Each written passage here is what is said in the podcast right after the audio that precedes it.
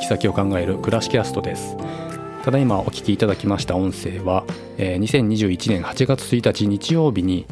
福島県郡山市大瀬町の大瀬ワイナリーという施設で開催されましたチルアウトマーケット大瀬の風というマルシェイベント当日の会場での音声になりました、えー、セミの声とか人の話し声笑い声とか後ろでこう流れているゆったりした BGM なんかからあまあ当日の雰囲気を感じていただけたんじゃないかなと思いますが、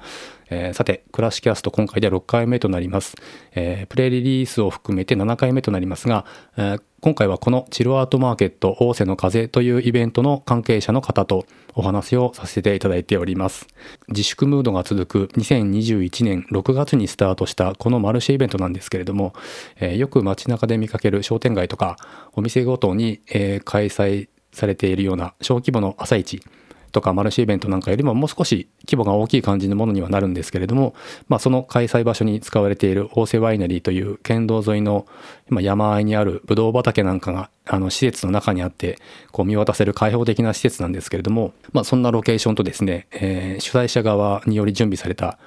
会場内の出店店舗ブースとかパラソルとか、えー、デッキチェアですとか、まあ、人とか、そういったオブジェクト同士の、えー、距離感、それから、まあ、人同士の距離感、まあ、こういった要素がうまく調和されて、居心地よい、えー、なんとも言えない空間、ゆったりした空間を作ってるのかなという、まあ、まさにあのチルアウトっていう印象を受けました。えー、今回はその企画の裏にある意図ですとか、えー、主催されている皆さんの思い、そして大瀬町という、えー、環境などについていろいろお話しさせていただいた内容となっております。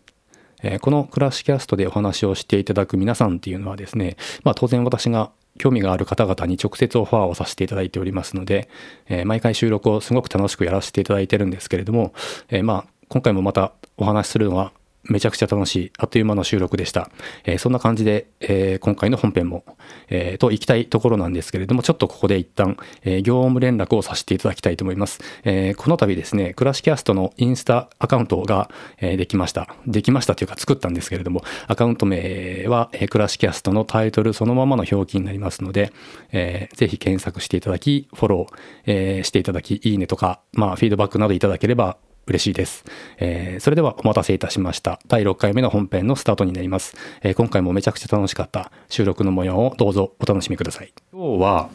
郡山市、あ、福島県郡山市朝霞町にあります、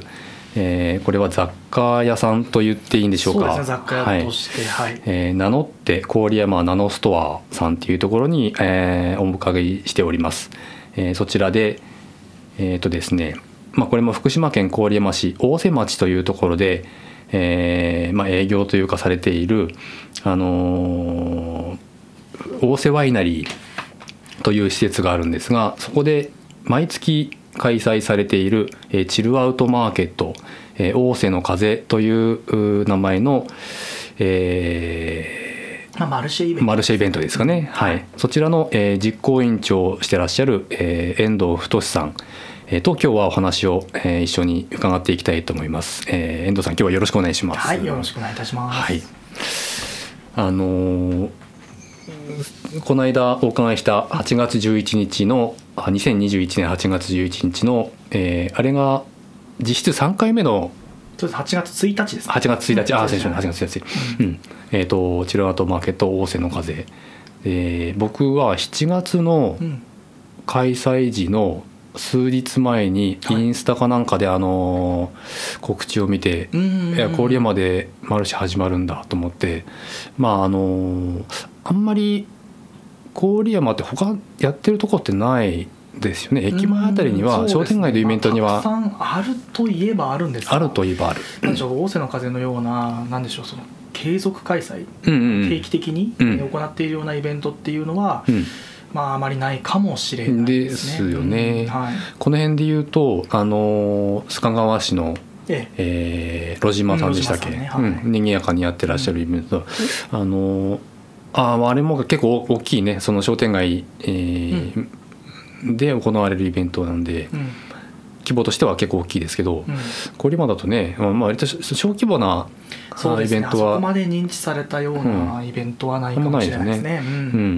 で、あのしかも大瀬町って僕あの浅香山大好き人間なんで めちゃくちゃ行くので非常にあっち方面のエリアとしてはすごく好きな場所なんで,、で大瀬ワイナリーは知ってはいたんですけど行ったことなくて、でそこで始まるのかとも行ってみたいなと思ってただあの2回目の7月の開催の時は行けなくて、はい、で8月行こうと思ってたら、えーまあ、そのチルアートマーケットに関係しているえーと、方、うん、吉川君っていう方と、ね、たまたまあの、まあ、会う機会があって、うん、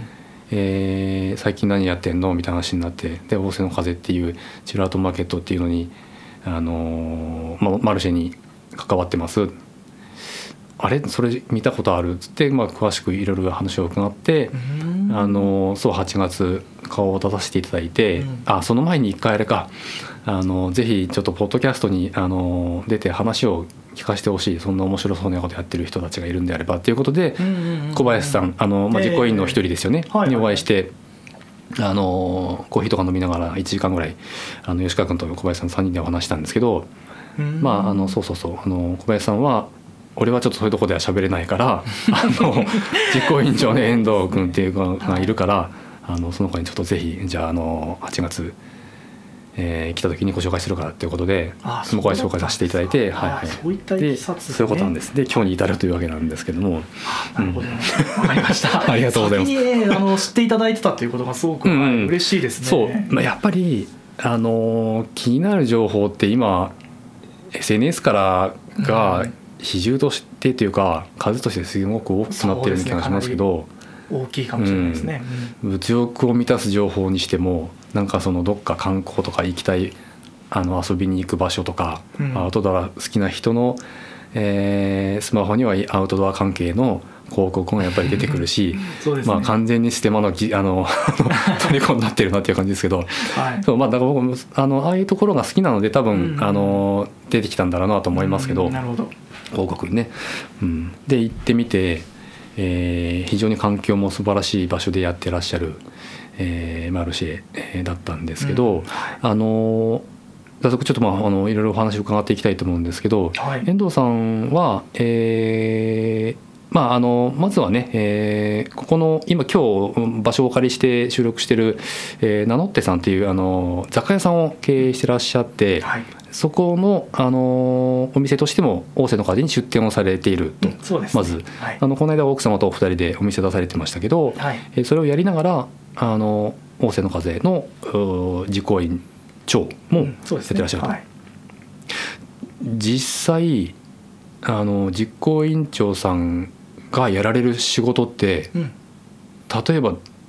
どんなことなんですか？どどっからどこまでっていうかまあ私がやったことといえば、うん、あのまず「仰せの風」っていうタイトルも、うんうん、タイトルも、はい、タイトルからまあ私が、うんうん、考えさせていただいて、うん、えー、そのロゴですとかうんうん、はいはい、あとどのような広報の仕方で、はい、えー、周知活動を進めていくかとかどのどのようなイメージのマルシェにするかとか、うん、まあ、そういった何でしょうね大まかな概要みたいなも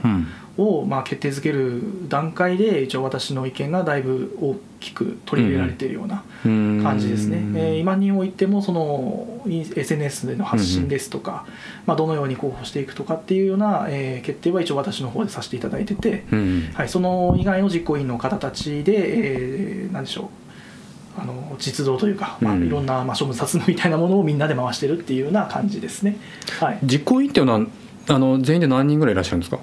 えっと、実行委員と今あのくくっている範囲でいうと、えー、4人でやっております、はい。えー、私を含めそのさっきほどおっしゃられた、えー、小林ですとか、うん、あの吉川ですとか、うん、あとはそのねえー、あと須賀川で活動してらっしゃる、うん、あのマイクロロスターとして活動してらっしゃるあの、うん、ワーゲンバスでねコーヒーを出している、うんうんうん、あのニココーヒービンさん。あ、はいはいはい、一応その4人が今実行委員としては、あの私の方でそのあの考えているメンバーというような感じですね、はい、実質4人で実質4人でイベントはい。なるほど、まあ、それぞれのそのどれほどまで貢献しているかというかその関わっているか、うん、えーじまあ、その大瀬の風実行にあたって時間を割いているかみたいなことは、まあ、それぞれちょっとばらつきはありますが、うん、まあ、それぞれ、ね、本業ってものがありますので、まあ、できることを、うん、できることをやっているっていうような感じですね。はい、なるほどあの大瀬の風の、えーと当日上りとか、ええ、アートワークは基本的に遠藤さんが作ってらっしゃってあの、ね、ホームページとか。もともとそういうお仕事をされてたあの、うん、ちょっと話飛んじゃいましたけどあの遠藤さんのプロフィール少しあの、まあ、の冒頭にちょっと伺っておきたいなと思うんですけど、うんはい、えーと、お店作られたのはいつ頃ですか？去年。はい、え去年。2020年の6月1日に、えー、うん、名乗ってコリマナのストアをオープンしました。その前はどちらかにお勤めだった、ね、そうですね、えーと、私は市内で、えー、うん、サラリーマンというか、はいはいはい、郵便局に勤めておりまして、うん、えー、期間でいうと12年間、うん、まあ、長くお勤めなられてそうですね。郵便局の方で営業職というか、うんうん、そういったあの業務についてましたね。はい。そうえっ、ー、と学生時代は郡山県外、えーと、学生高校生までは、えー、郡山の方で、えー、暮らしてたんですね、はい、あの私生まれは猪苗代なんですけど、はいはい、育ちは、えー、郡山で、はい。えー、ちょっと本当に生まれがいななんでしょう猪苗代の中でもすごい本当に山の中の本当に限界集落みたいなところでちなみにどっちの方ですか？猪苗代。えっとね場所、まあ、正確な場所まではちょっとあれなんですがどの辺って言われると中野沢中野沢割と奥ですねやっぱり、ね、そうそうですね。牧場の奥の方。え えー、もうかなり本当に山深いところで私は生まれたんです、で向こうには、うん、えー、それこそ小学校とか保育園とか、はいはい、そういったものがもう手近にないと。いうことで,、でなかなかクラスにも難儀する、まあね、うん、冬なんてはすごい雪深いんで、うん、そうですよね。はいそうなんですよ、うん、本当家から出るにも一苦労ぐらいのね、あの環境にいたのででそこではちょっとなかなか子育てが大変だろうということでうちの両親は郡山の方に越してきて、えー、そうですね。私が小学校に入る前に。あ小学校あじゃあ結構幼少期に、うん、あの辺で過ごされた。はいもうそれこそうる覚えの あのぐらいです本当。猪苗代で過ごした期間なんかは、うん、ええー、あれ？えー、っと遠藤さん今おいくつでした？私は今34です、ね、34、うん、まあでも30年ぐらい前ってことですよね。そうですねそのぐらい。その頃って中野沢温泉ってあの辺まだ割と今はねあの関西とおっしゃってますけど、はい、結構賑やかだったんじゃないですか？まあ、今と比べたらですがはい、ちゃんと学校もあったんです小学校もあったんですが、うん、ただもう、ね、私が生まれた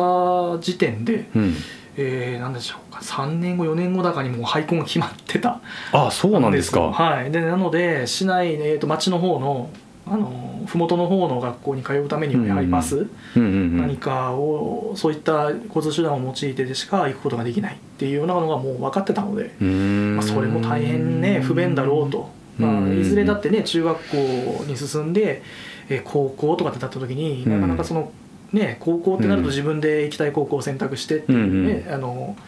話になってくるじゃないですか、まあ、そうなるとねちょっと立地自分が、まあ、住んでいる環境住環境みたいな場所もそのなんでしょうどうしてもその選択肢を狭める要因にになってしまうっていうことで、うんうん、まあ、その辺も多分おそらく気を使ったとは思うんですなるほど、はい、子供の将来を考えて。そうですね。なので、まあ、郡山をに早めに出てきて、はい、早めに出てきてっていうような感じですね。へで、えー、小学校からはずっと郡山で、うんうん、はい。えー、高校卒業までは過ごしました、はい、はい、で卒業して、えー、就職されてうん。あえー、高校卒業した後は、えーと、ああ、はい、学校にあの学校に行かれて、ね、専門学校デザインの勉強をし、うんうん、東京の方に、専門学校の方に行きまして、うんうん、でそこでちょっと今の妻と出会って、うんうん、えー、こちらに戻ってきたというような感じですね。結婚されて戻ってきた、結婚して戻ってきたというような感じです。なるほどなるほど、はい、そのじゃあ東京時代に、ええ。ー、まあ今そのジェランドマーケット大勢の風の、えー、アートワークとかやってらっしゃいますけど、ね、まあ、その辺のスキルを空間みたいなものは、まあ、そこで培ったという感じですかね。こういうあの雑貨屋さんとかの店舗ってね割とその感性とかしっかりしてないとできるもんじゃないと思うんで、うん。まあ、あの東京で生活されてた間に、まあ、いろいろ見聞きしたり勉強したことがエッセンスとして入ってるのかなと。みたいなものが、大きいです。はい、なるほどなるほど。でえー、と戻ってきてお店を出されて、はい、まあそうですね、えー、まずは就職してですが。はいはい。あ就職して、はい、うんまあ、サラリーマンそろそろいいかなっていう感じで。うん、そうですね。もともとやりたかったというのもありますし、うん、えー、まあ、夫婦共通の趣味の一つだったんですね、はいはい、雑貨屋さん巡りですとか、はいはい、あとは自分らで、えー、生活している住空間を、うん。こうなんだろう飾ったりとか、はいはい、あとは暮らしやすいように、うん、組み替えてみたりだったりとか、うん、まあまあ、そういったことにとても興味があったのでうんうん、でいずれはねその自分たちで理想のお店を持ちたいなっていう、うん、その夢をね持ちながら、あの一応暮らしてはいましたね。うんうんうん、はい。なんかいいですよね。あの雑貨屋さんたくさんあるし、うん、まあ、いろんなものがあの商品としてあるんで、えー、いかようにもあのお部屋を飾ったり、うんうんうん、えー、模様替えをしたり、うん、いろんなスタイルに、えー、気が向いた時に作り変えられるっていうのは、うんうん、なんかね今すごくやりやすくあのなってるので、まあ、そうです、ね、好きなんで楽しいなと思いますけど。うん。まあ、雑貨というジャンル自体がまずかなり抽象的というかあそうですね、ね、確かに。その具体性を持たない言葉じゃないですか、うんうん、あの雑貨ってどこからどこまでだろうっていう話になってきますから、うんうん、あの本当雑貨屋という一括りにしてもですねいろんな雑貨屋さんがある確かにそうですね、はい。うんうんうん、でなので、えー、うちのその名乗ってこれはナノストアとしては、うんはいはい、まあ、主にその住空間を、うんうん、えー、なんでしょう意識した、うんうん、あの品揃えというか。食器類とかね。そうですね。生活に基づく雑貨が多いですかね、はい、衣食住のどれかしらにはかかってくるような、はい、ものが多く取り揃えてますね。そういったものが中心で生活をちょっと豊かにするものみたいな感じですね、はい。うん、あの実店舗は、えーと、今あの予約制でお客さんを受け入れているっていうふうに伺いましたけど、はい、えっ、ー、とどの辺りから来るお客さんが多いですか？やっぱり地元が多いですか？まあ郡山市内が多いですが、うん、まあ、遠いところだとあの山形。山形から、はい、来られた方も、えー、過去にはいえー、いらっしゃいました。結構市外からお客さん来ていただいて、うん、あのちょっと嬉しいことにですねはい、そういったところからあの、うん、ちゃんと予約の連絡が来てで行きたいですっていうことで。はい、オンラインショップのユーザーさんっていうことなんですか？あそういうわけでもなくて、えー、なんでしょう。まあ例えば何かで見て。インスタグラムとかで見つけてとか、あとは私たちいろんなイベントとかにもあの出店活動、まあ、大概にその、はいはい、出ていくような、うんうん、出ていってその商品を、あの皆さんの、えー、に見てもいただくみたいな活動もしてるので、うん。うん、そういったところでうちを知ってくれた方が、うん、あの実店舗にも行ってみたいということで、ね、はい。うん、問い合わせいただくっていうケースは結構多いですね。うんはい、でも店舗を持つってやっぱいいですよね。そのまあ城ですよね一つのね、うん、ですよね、はい、自宅兼事務所じゃないですか。あの、はい、事務所店舗じゃないですか。僕もあの自分の自宅兼、えー、事務所でやってるんですけど、うん、まあ、自分の好きなようにあのー、まあ、自分が心地いいような空間に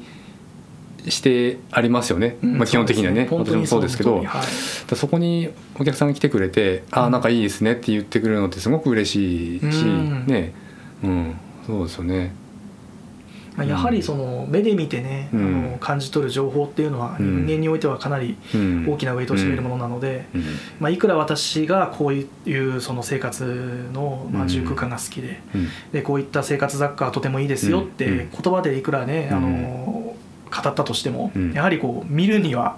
あのかなわないというか。そうですね。言葉で伝えられないものがやっぱり多いですよね。なので実際こうやってお店を持つことで、えそのなんでしょうあの店主が伝えたいというか、うん、あのお客様に見ていただきたい知っていただきたいっていうか、うん、あの表現したいことを、うん、まあ、一番お客様に正しい形で伝えることができる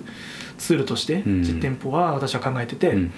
まあ、ここに来ていただければまずねあこういう雰囲気なんだっていうのは、まあ、必ずまあ感じていただけるんじゃないかなとは思うんですけど。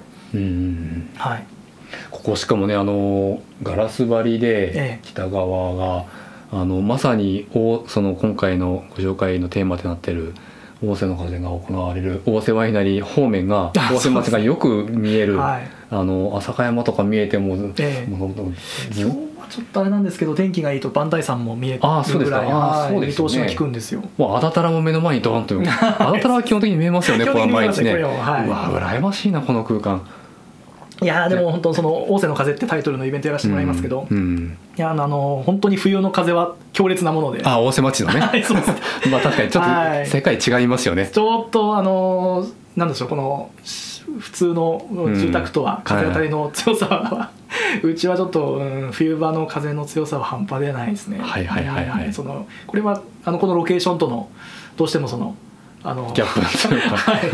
はい、あのどうしてもそれはしょうがないことなんですけどね、はい、これもよく言いますけど、えー、49号線じゃバイパス越えると、ちょっとあの気候が変わるし 高速越えると 別世界になる冬は特に、ねはいはい、一つ一つその。ちょうど線みたいにそうそう。あの境界線みたいになってますね、うん、バイパスを越えたのと あの高速トル越えたのと、えー、であとはまあその、えー、ゴリビスの山の越えた、ね、山の越えた、ね、全くね世界が変わっちゃいますから。積雪量が全然変わりますからね、はいそうかそうか。じゃあまあでももともと猪苗代にで,、でお住まいあの生まれになって、ね、ちょっと生活されて、うん、えー、郡山にも来られたけども、えーと、割と西部方面にはゆかりがあったというか、うん、そうですね、うん、まあ、郡山といっても、まあ、あの東西あると思うんですけど、うんうん。はい、私はあの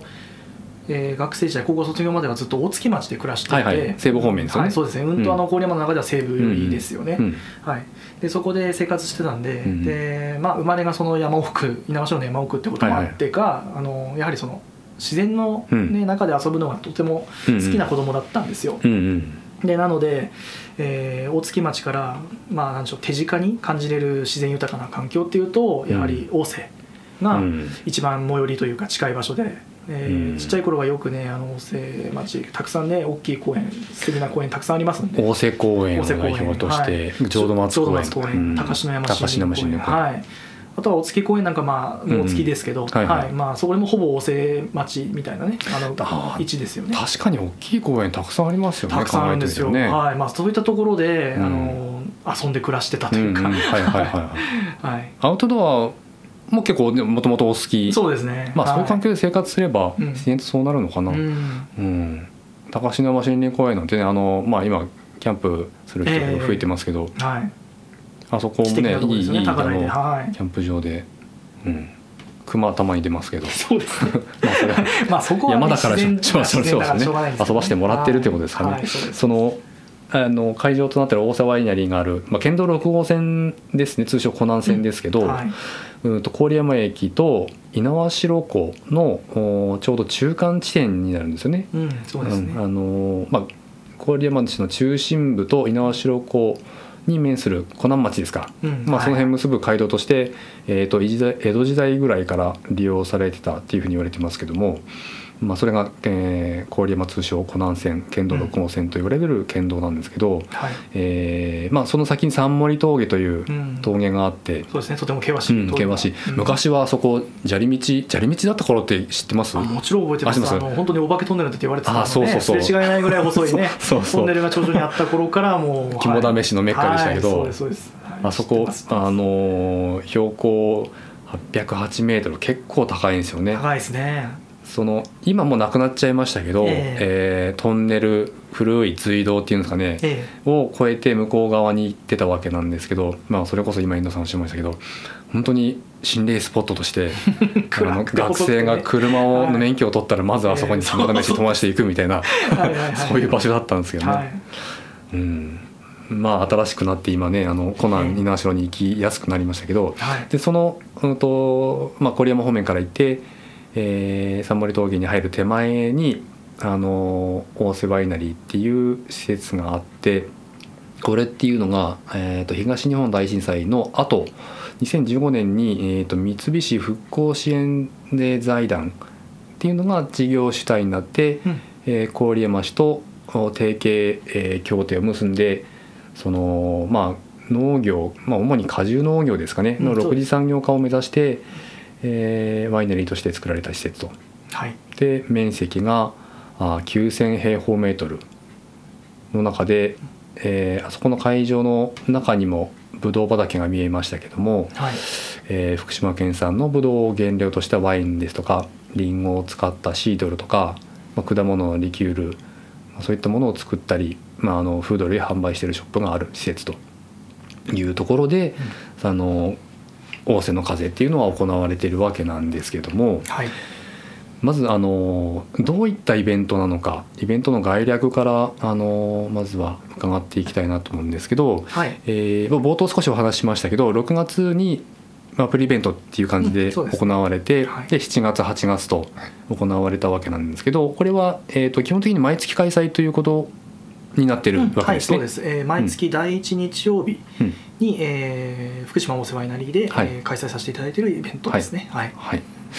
で、えーと、出店店舗が、えー、この間私行った時は1516店舗ぐらいありましたか？この間は。えっ、ー、とね20店舗。20ありました、はい、あそうですか。でした、はい、うんうん、その、えー、大瀬ワイナリーさんの、えー、中庭というかうんまあ、中庭、ですね敷地内の敷地内の、はい、芝生の広場、うん、あの芝生の広場の真ん中に通路があって、うん、えー、通路を隔ててあの、まあ、広い、えー、なんだあの芝生の広場があると、うん、そこを中心にその周りにお店があ軒を並べるという感じになってましたね。うんまあ山が近いのとこの間特に暑かったんで、うん、そのセミの鳴き声あこれあのさっきちょっとお聞かせしましたけどこの間8月に伺った時の、えー、そこの場所でフィールドレコード的にあの録音機材で環境の音を取ったんですけど、まあ、セミが鳴いてたり、うん、あのまあ、木々がざわざわざわざわってこうあのざわめく音が聞こえたり風が聞こえたり、えー、子供のねあの 遊ぶ声が聞こえたりすごく、まあ、まさにそのチルアウト空間っていう感じだったんですけど、えー、子供さんたくさん来てましたよね。あの子供さんとか子供連れのご家族ですか、うんね、毎回まあまだ、えー、プレーも合わせると3回しかやってませんが、うん、毎回お子様連れのご家族のはかなりあの、はい、いらっしゃってくれてますね。世代的に今のところ告知って SNS だけですか、はい、本当に SNS のみですね、えー、私拝見したのは、うんと、オフィシャルのアカウントページがあって、はい。はい、インスタグラムと公式サイト。公式サイト、うんその2つですかね、うん、あとは出店していただいている方々がそれぞれの各々の、うん、その SNS ですとか、うん、そういったあの、えー、広報ツールを使って、うん、えー、それぞれが出ますよっていうか、こういうことやりますよっていうような、告知はしているような感じ。それのみですね、特にあの他にテレビ CM 打ったりですとか、はいはいえーまあ、その新聞に載せたりですとか、うん、そういったことは今のところは一切してなくて、ね、はい。まあ、今後はまあそういうこともあるかなと思いますが、うん、はいはい。まあ、徐々にっていう感じですね。ですね。はい、でもあの割と賑やかでしたよね。あの、うん、7月の方があの賑わってましたよってこの間おっしゃってましたけど、うん、まあ、それでもこの間もまあまあ。あの、言いましたけどね暑い割には めちゃくちゃ暑い日でしたけど。はい。あの、うん、そうなんですね。8月1日前回の8月1日は、うん、あのどうしてもその、えー、ちょっとこうまだねまん延防止のあの、はいはいはい、は出て県内に出てなかったんですけど郡山市の集中、うんえー、なんでしょうあの行動自粛のうん、あのそういったあの、まあ、要請というか、はいはい、お願いみたいなものが市から出されていたか、うん、あの時期というのもあって、えー、そのまあ、ももともとその開催自体も危ぶまれたんですが、まあ、そのどういう、えー、どうすればできるのか安全にできるのかっていうことを考えた時にやはりその入場制限っていうのを設けるということになった絡みで、うん、あの日はあの会場内に立ち入れるそのお客様の人数にちょっと制限を設けたっていうこの関係もあってちょっとあまり賑わなかった。賑わなかったというわけじゃないんですけど、あえて賑わなかったあの人数が限界だったという感じでしたね。はい、なので7月7月は結構、あの人がはいはいはい、たくさん来場者が、うん、入場制限とか特に設けずやったので、うん、7月4日の時は、まあ、雨を降ってたっていうのがちょっと大きかったんですが、はい、はい、でもその中でもあのかなり、えー、のお客様にご来場いただいて、うんうん、あのもう雨降る中でしたけど、はい、まあ、私どもの方でちょっと張らせていただいたタープですとか、うんうん、パラソルですとか、はい、そういったのの下でゆっくりこうくつろがれてね、うん、あの楽しまれてい、うん、まああ行かれた様子がちょっとね、あのありましたね。はいあそこあそうあの、えー、そう主催者さん側で、えー、設置されてるパラソルと椅子が、はい、あの点々と置いてあって、はい、えーと、この間私一緒に行った連れなんかはもうあの端っこの畑の方で 昼寝してましたけど、はい、めちゃめちゃ気持ちいいですよねあそこ。そうですね、まあ、後半ちょっと雨が降っちゃいましたけどでも、ねうん、ただ、建物ありますんで、まあ、避難のしようはいくらでもあるなと思って。うん、まあ気持ちいいぐらいですからね。この時期の雨なんてね、うん、そうですね、うん、うん、なるほどなるほど。でせっかくね、うん、そうあのロケーションがねいいですから、はいはいそうですね、まあ、自然を楽しむっていうのがやっぱりあそこの醍醐味の一つなのかなとは思いますけどね。街中じゃないメリットってやっぱそこですよね、うん、そうですよね、うん、なるほど。あのあそこを選ばれた理由というか、はい、なんかそのつてがあったとかその実行委員の方の誰かに。はい。あいえそういったことは一切なくてですね、うん、えー、もう一方的に、うん、えー、こちらの本当に、えー、わがままですよ、うん、あのこういうことやりたいんですけどあの使わせていただくことってできますかっていうふうに飛び込みで。ああなるほど。そうなんですか。じゃああそこあもう狙いで最初から企画されたっていうことなんですねえー、まず大瀬町っていう、うん、えー、ことだけは最初に漠然と決まってはいたんですがでその中でそのじゃあ大瀬町のどこでやるかっていう選択になった時に、うん、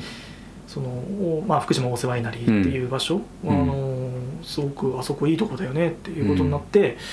あそこ使えたらいいねっていう、あの仲間内でのその会話から、まずは、じゃあお世話になりさん行ってみようかっていうことで、えー、ちょっとお話をしに行ったんですよ、うんうんうん、まあ、そそうしたら一応その、えー、使わせていただけるということに、はい、あのなったのでえー、でそこからスタートというような感じでしたねはい。それが本当昨年ではないか。本当に冬です。今年の冬に、はいはい。うん、そこから始まった。直接行かれて。そうですね。はい。うん。まああのー、分かりやすいですし、うん、県道沿いであのーはい。はい、場所どっかでイベントやろうかなと思った時にえーまあ、いくつかありますよね。さっき初めあのお話に出ましたけど大瀬公園とか、うん、えー、高志のやる、まあ、森林公園、うん、アウトドアのイベントだったら、うん、まあ、いくつかあると思うんですけど、ね、まあ、候補地はたくさんあります。基本的に行政で管理してる施設ですからね、なかなかこう思うようにいかないっていうところがあったりする、とすればあの、まあ、事業としてやられてる大瀬ワイナリー、ね、あのすごく素敵な建物ですし、うん。ドンピシャっていう感じしますけどね。あの芝生の感じとか。うんなるほどそうですね。私としてもあそこ使えたら一番いいなっていう、うん、えー、ような考えで、えーまあ、いったような感じなので。そそもそもの、はい。えー、ことの発端っていうのは、はい、あの大瀬の風の、はい、どういういきさつで決まったんですか？最初は。最初はもう本当にまあその何でしょうどこから話していいかっていうあれなんですけども、うん、えー、まずそもそもそのなぜマルシェイベントを、はい、あのやろうかっていうことになったかというと、はいはいまあ、そのこのコロナっていうねこのコロナ禍という、えー、環境がまあ身近になってというか、私たちの生活になって、うん、えー、まあもう1年以上経ちますね。で、うん、その「オセの風」のお話がまあ立ち上がったのが冬だったんですけど、うん、ちょうどそれが1年経ったぐらいでしたね。なので、えー、なんでしょうその昨年のことを思い返していただければあの分かるかなと思うんですけど、うん、もうとにかく未知の、ね、ウイルスが日本にやってきた入ってきたと、でそれでも皆さんすごくこう神経質になられて、はい、でなんでしょうそのマルシェイベントこういうなんでしょうお祭りごとみたいなものは、うん、まあ、軒並み中止というか、ね、はい、とにかく人が集まってその感染が広がってしまう恐れのあるようなことはもうみんなやめようということになって。えーまあ、世の中がみんな何でしょう巣ごもりというか、うん、もう家の中にこもってとりあえずおとなしくするしかないと、うん。うん、ね。まあ、そういうなんでしょう、まあ、まあお世辞にも明るいという、ね、言い方はできないような、まあ、状況にあったわけです。でそこで、まあ、およそ1年ほど過ごして、まあ、そろそろちょっと私自身としても限界というか、はいはいはい、もうもうちょっとね、正直。あの楽しいことしたいよねっていうようなことをちょっと私仲間内の方と、あの喋ってる時に、じゃあ自分たちでそのコロナのこの状況下でどういうふうにやり方、どんなやり方をすれば、どこでやれば安全に、うん、えー、安心したその、えー、そういうなんでしょう楽しいことができるんだろうかというような話をそのなんでしょう自宅のその庭でそれこそ軒先です、うんうん、庭で、うん、えー、バーベキューをして、えー、お酒を飲みながら、うんうん、はい、そういった状況で、えー、話をしたんですよね。ああでもないこうでもないとこういうことだったら面白いだろうねって、はいはい、こういうことは、はいはい、えー、やらないと多分ダメだろうねなんていう話をしながら、はい、でそこで、えー、そのねこの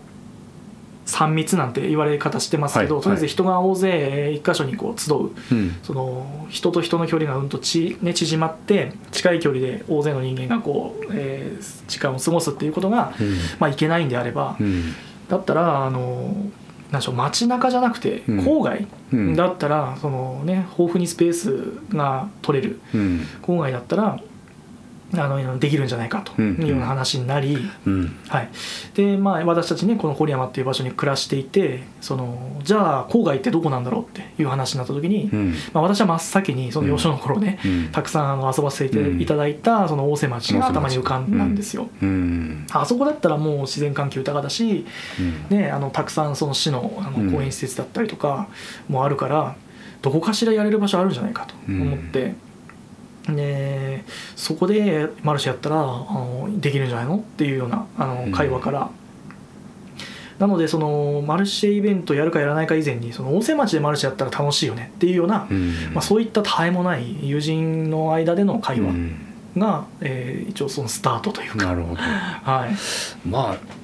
考えればあのなるほどなと思いますけど、はい、大瀬町自体があの、まあ、密集してないねああいう環境ですから、はい、あそこ農業振興地域で、家と家のあの、まあ、基本的にその、まあ、農業やってらっしゃる方とか、うん、まあ、そういう方があのたくさん住んでらっしゃるエリアで、うん、えー、一般の人がもともと家を作ろうと思っても、まあ、無理な場所なんですよね。うん、そうですね。あの農進農業振興地域のあのあれを外さないといけないんで、申請して、はい、あの一部、えーと、農心場買いをして何年か前に開発業者が結構大きい開発をかけて、うん、えー、ログハウスとかそういう田舎暮らし的なことをしたい人たちがあの割と移り住んできた場所ではありますけど、うん、それでも家と家の間隔って結構空いてて、うん、まあ、基本的にはその、えー、開放感のあるあの、まあ、地域というか、うん、まああのえー、地方都市のあの田舎の方みたいなあの良さはすごく、えーと、そのメリットとしてはありますし。ね、その農業従事者とかもすごく多いんで川も山もあって、ねうん、えー、いい環境だなと思いますけど確かにおあつらい向きの場所といえば、そうですよね。大瀬町ってね。うん、そうですね。この郡山市っていうあの一つの町の,、あの規模で見ても、やはり大瀬町が担う、えー、役割というのは、まあ、そういう方面なのかなって、あの思いますね。その郡山少年自然の家ですとかそういった施設ね教育ね教養施設っていうんですか、まあ、そういったものもありますし、えーね、あのそういった施設をそのそこに据えるっていうことはやはりそういったあの思惑というか、そういうふうに意味があるね。ね方に方に使っていただきたいというか、あのそういう思惑はねおそらくあるかなとは私も思いますので,、でそれで成長成長というか、まあえー、歴史を重ねてきたね町ということですよね。はい、なるほど。でうとまあそんな尾鷲町で、えー、始めたあのが今年の6月にスタートして、はい、その、えーと、一番最初はプレイベントとして、どんなイベントやられたんでしたっけ？いやあの形式としては全く同じ。同じようなあの本当にマルシェイベントなんですが、はい、まあ、なぜそれをプレと名付けたかといいますと、うん。はい、まず結局どんなイベントなのかっていうのをその、うん、なん対外向けに、うん、えー、アピールする上で、はい、どうしてもそのこういうイベントですよっていう語る上ではどうしてもその映像ビジュアルっていうようなものが、はいはい、あのないと、なかなかその候補しにくいじゃないですか。あの具体的にじゃあえどんな雰囲気なのとか、はいはい、その場所はどんな感じの場所でどんなお店が並ぶの、っていうのを、まあ、できればこう写真が1枚あって、うんうんうん、でこんなイベントですよって見せられたら一番いいんですけど結局まだ一度もやったことがないので、うん、それをまず、あのお見せするためには一度何かしらの形で、うん、えー、私たちが理想とするようなイベントのその会場をまず作んなきゃいけないわけですよ。でそこで、えー、一回開いてでそこをいっぱいたたくさん写真に収めて、はい、えー、それでえー、できまあなんでしょうそこで収集した写真をもとにその,、そのその後のその広報をやっていくようなあのイメージをしてたもので、なので最初はお客さんは特にあのなんでしょう あのたくさん集まらなくてもいいから、うんまずは自分たちの理想とするようなマルシェイベントの姿形をその場に再現することで、うん、えー、そその後のあの反則ツールとして、うん、え集めねあのできたらなと思って、あの企画したんです、ね、やってみたと。まあ、その確かにロゴしかないロゴとねその文字情報しかないわけですもんね。そうですなかなかこうしようと思っても、はい、1回目は全然どこもそうだと思うんですけど、うん、はい。なるほどなるほど。まあ、そしたら思いのほかかなりお客さん来ていただいて、うんうん、はい、大盛況だったんですよ。うんうんうん、はい、なのであの本当にあの反則用の写真としてもすごくいい。感じの、はい、はい、ものがたくさんあの集められたので、すごく良かったですね。その辺のえーと、写真とか記録関係も遠藤さんが撮ってらっしゃる記録、うん、あそうですね。私の方で、はい、うん、撮影もして、うん、えー、まあ、ポスターなんかにしてですね。うん。はい。あのありがとうございます。でえっ、ー、と当日その出店された店舗さんのことも少し伺っていきたいんですけど、うんはい、えー、まあ私が伺ったこの間の8月は、えー、お肉食べ物、うん、えー、フード類提供するお店があったり飲み物、えー、コーヒービール、えー、アルコール類、うんそうですね。えーまあ、あの名乗手さんもあの店舗さんとして出されてましたけど雑貨屋さんだったり、はい。はい、えー、何でしたっけクラフトなんだ？ハンドクラフトみたいなお店もええー、そうですね、はい、ハンドメイドの,、うん、ドメイドの。キャンドルですとかキャンドルとか、はいはい、アクセサリーですとか、うん、あとは革細工ですとか。はいはい、はい、あと,、えーと、マスヘッドスパのお店もありましたよね、はい、いらっしゃいましたね、うん、えっ、ー、と毎回同じお店えっと2回目1回目のラインナップとちょっとあやっぱりあの、うん、変化はしてます、あの変わっているところとあの変わってないところがあったりとかして、うん、あれはあのえっ、ー、と実行委員の皆さんで、のネットワークで声をかけて集まられた皆さんっていう方ですね全てそうです。はいはい。まあ、公募は一切してなくて、うんうん、えー、まあ、今後も今のところはする予定はないんですが、うん。うん。えー、我々の方でこの方にぜひ出ていただきたいなっていうふうに、うん、えー、思う方々と、うん、あとはその方々を通じて、はい、あのこのこういうすごい人いるよとか、うん、まあ、こういう面白い方いらっしゃるよっていうようなお話をねあの私たち運営の方で聞いた上で、はえー、あそうか。っていうことじゃあその方にもちょっと。えー、お話聞いてみたいなということで、うん、私らの方で、えー、直接訪問させていただいて、うん、こういうことやってるんですけどぜひ出てみまみませんか、みたいな感じでお誘いして出ていただいたっていうような、うん。えー、店舗ですね。あの、出ていただいている方たちは今のところは。はい、まあ、環境が環境ですからあんまり増えすぎてもね、その一番あの大事な、えー、ある程度開放的な空間で、うん、えー、間隔を空けて皆さんね、楽しむっていうね、あの一番いいところがなくなってしまうそうですね。そこがまず大前提なので、ね、はい。まあ、基本的にはあの規模としてはあれ以上にはならないというそうですね。おおよそあのぐらい、うん、えー、今回8月の1日のあの規模、うん、あの点数ぐらいを今後も一応想定して、うん、はい。えー、考えております。その辺は。はい。えっ、ー、と開催は毎月第一日曜日。第一日曜日。の、えー、と時間が、えー、10時からそうですね10時からで16時まで。16時まで。そこはあの福島大瀬ワイナリー様の営業時間と。合わせてあるような感じなので、まあ間違えることはないのかなと思いますけど、はい、まあいい時間帯ですけどね。10時16時とか。まあねちょうど6時間ですから、うん、はい。まあな長すぎず短すぎずというか、うんうん、はい。あの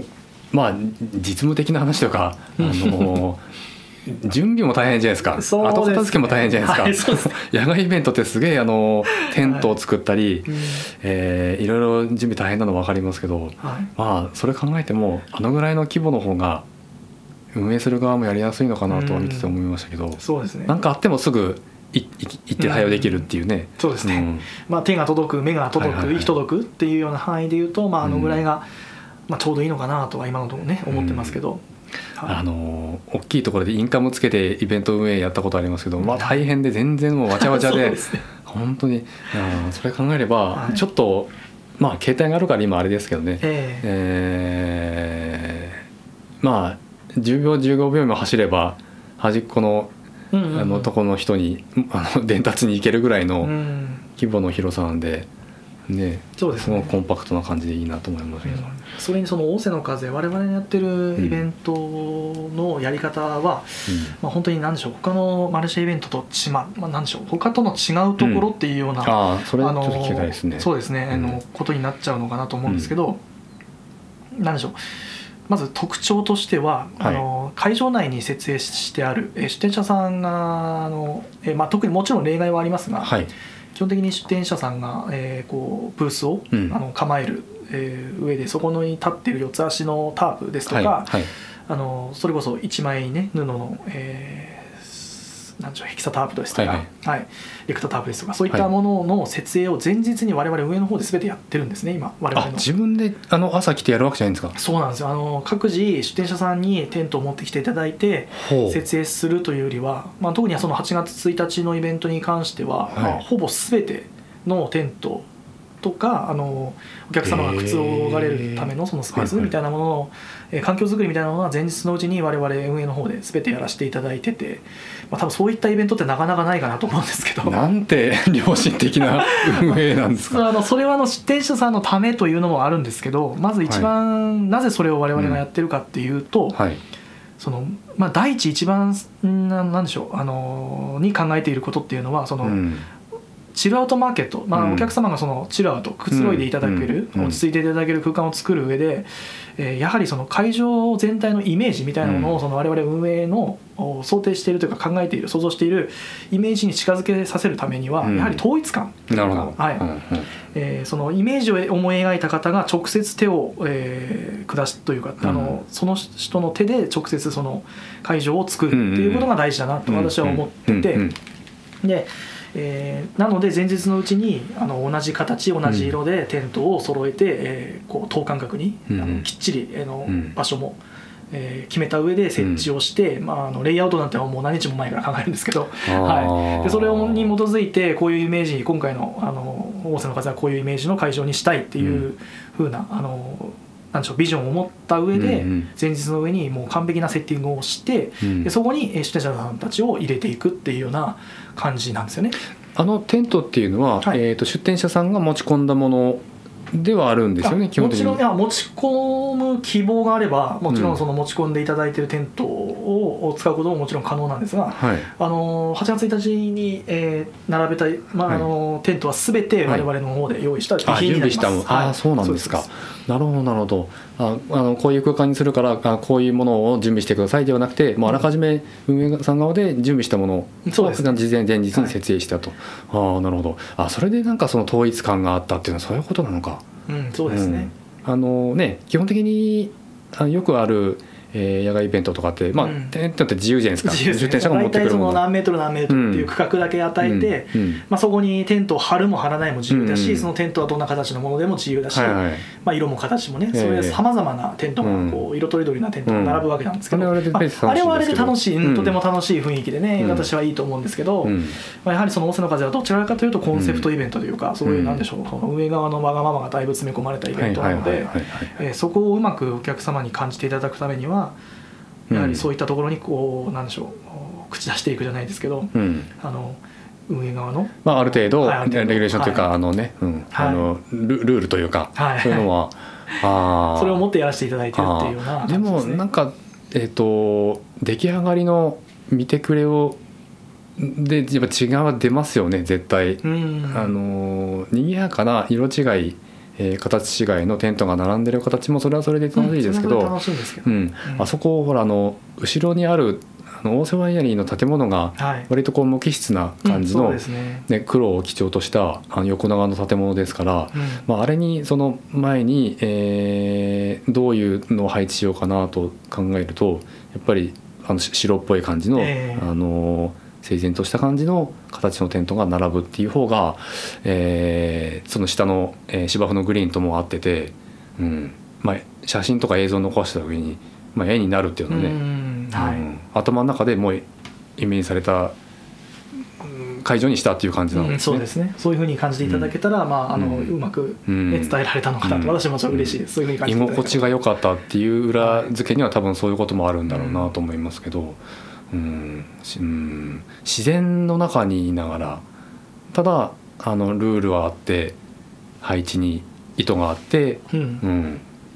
なるほどねえー、そうですね。特殊ですよね、うん、うん、その「大瀬の風」っていうイベントに、まあ、我々がその歌ってるのが、はいはい。はいえーとそのまあ、お客様に知り合うと揃えていただくっていう、まず前提のほかにも、はい、競争型マルシェっていう、そのテーマを一つ掲げてるんですね、で競争型っていうのはまあコクリエーションっていうことですけど、はい、みんなで作り上げるっていうような、あのニュアンスで捉えていただければ結構かなと思うんですけども、うん、あのまあ、みんなっていうのをどのぐらいの規模のまでのことを言うのかっていうのは、まあ、私のイメージでは、うん、えー、お客様も含めたっていうような、うん、えー、考え方を、ね、ちょっと私はしてて、うん、えー、のその何でしょう、えー、会場を作って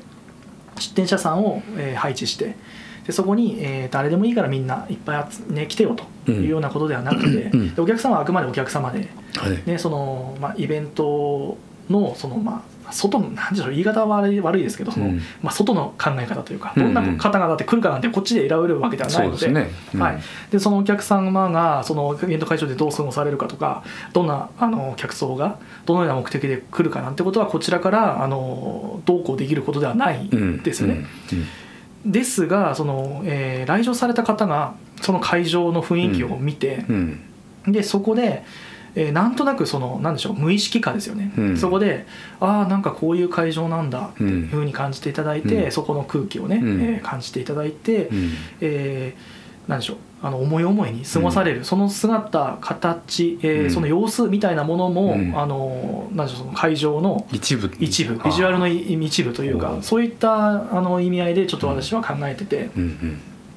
でなんでしょうそのまあ、あんまりいい言い方じゃないかもしれないんですけど、うん、そういうふうにこう仕組んでるというか、はいはい、お客さんが来て、その風景が全て出来上がるっていうことをイメージしてるっていうことですよね。なので全然その、うん、大瀬の風にあの、来たら、うん、あの本当にお客様にはこういうふうに過ごされてください。あの うるさくしないでくださいとかね。あのあそこでこういうことしないでくださいなんてことは特に、あの我々からそういう押し付けみたいなことは一切してないんですけど、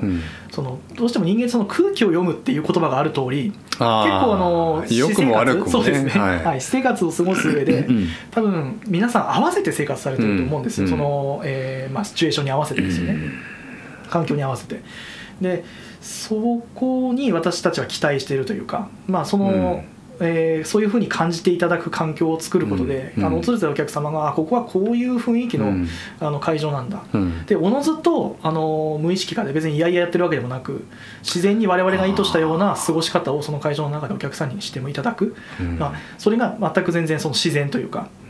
あのこういうふうなあの楽しみ方をするのが、この会場の楽しみ方なんだっていうのをお客さんがもう無意識化で、えー、理解してしまうような。まあ、そういうイベントにできたらなと思ってるんですよね。まあ、そういった意味での競争型というのは、はい、あの一応言葉を使ってるんですよ。はいはいはい、はい、コンセプトとしては割とまあ他のあのマルシェさんの運営さんの話を聞いたことがないしコンセプトの話もあまり聞いたことないんで分かんないんですけど割とでも珍しい形では多分あると思いますよね。そうですね珍しいというのは間違いないかなとは思います。うん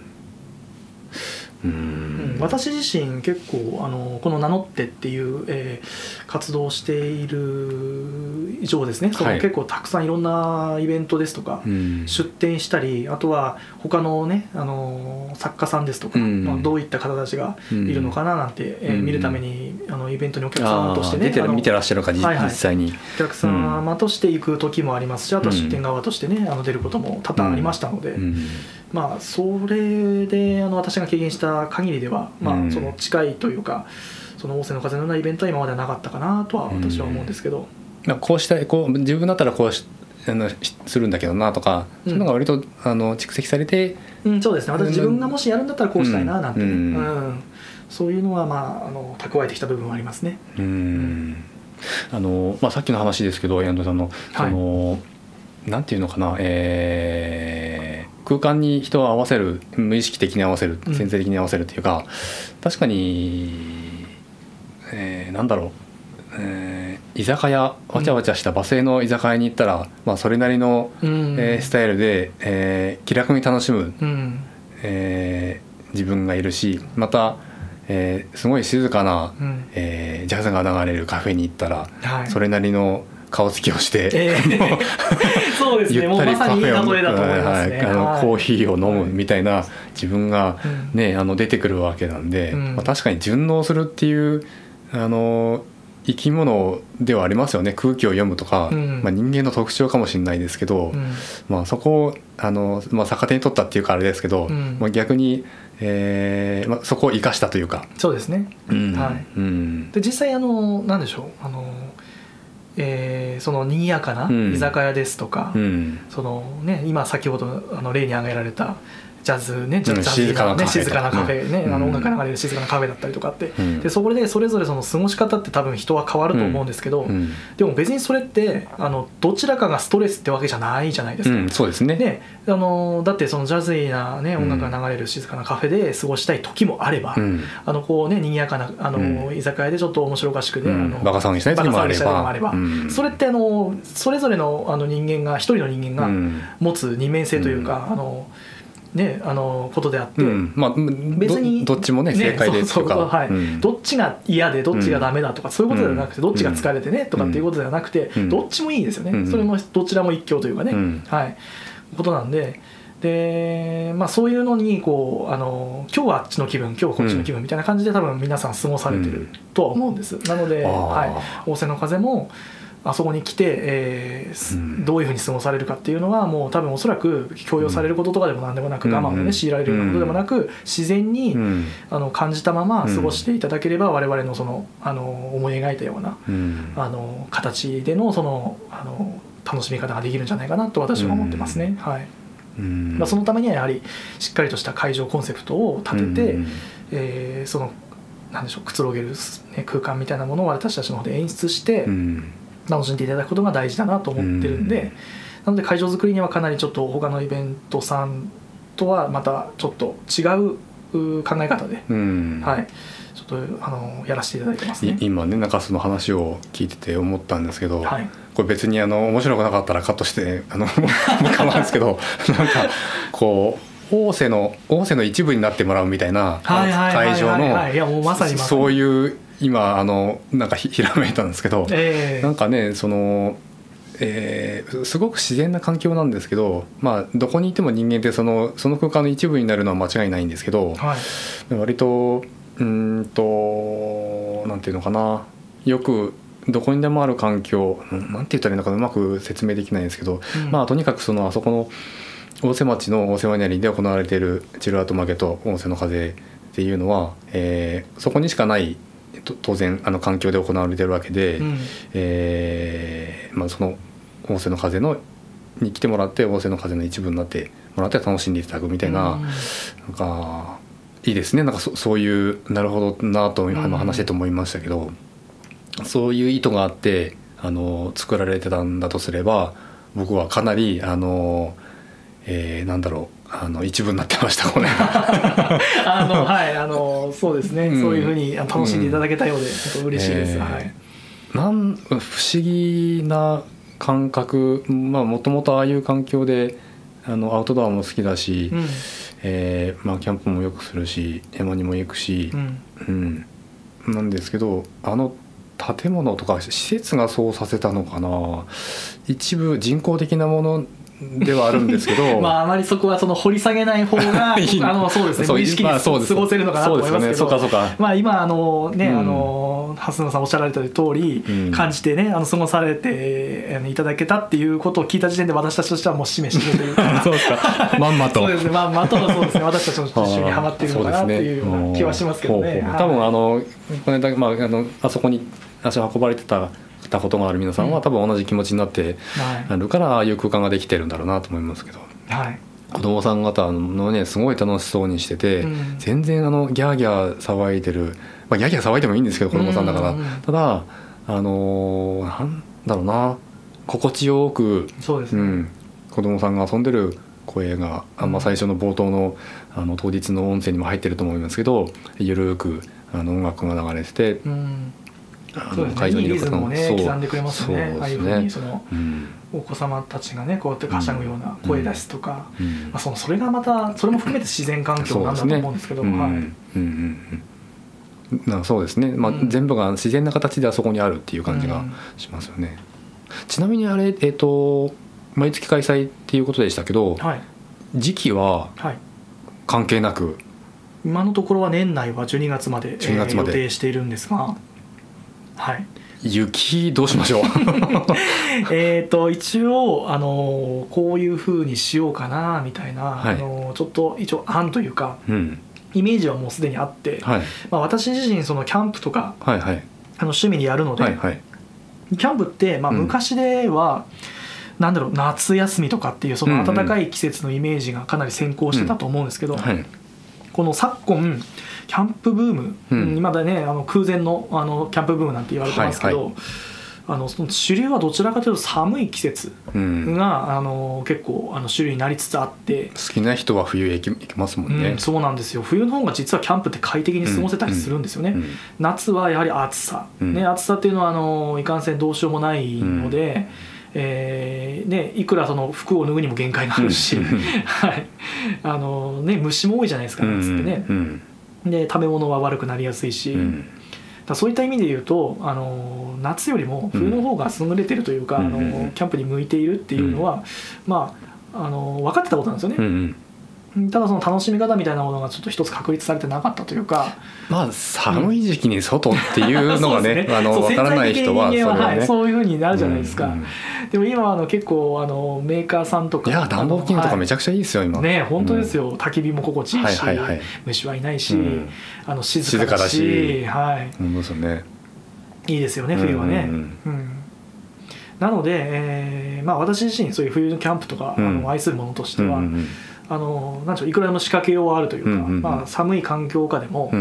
お外を楽しむ、うん、方法っていうのはまあたくさんあって、うん、なのでそれに絡めたあの企画みたいなものをしていけば、はいはい、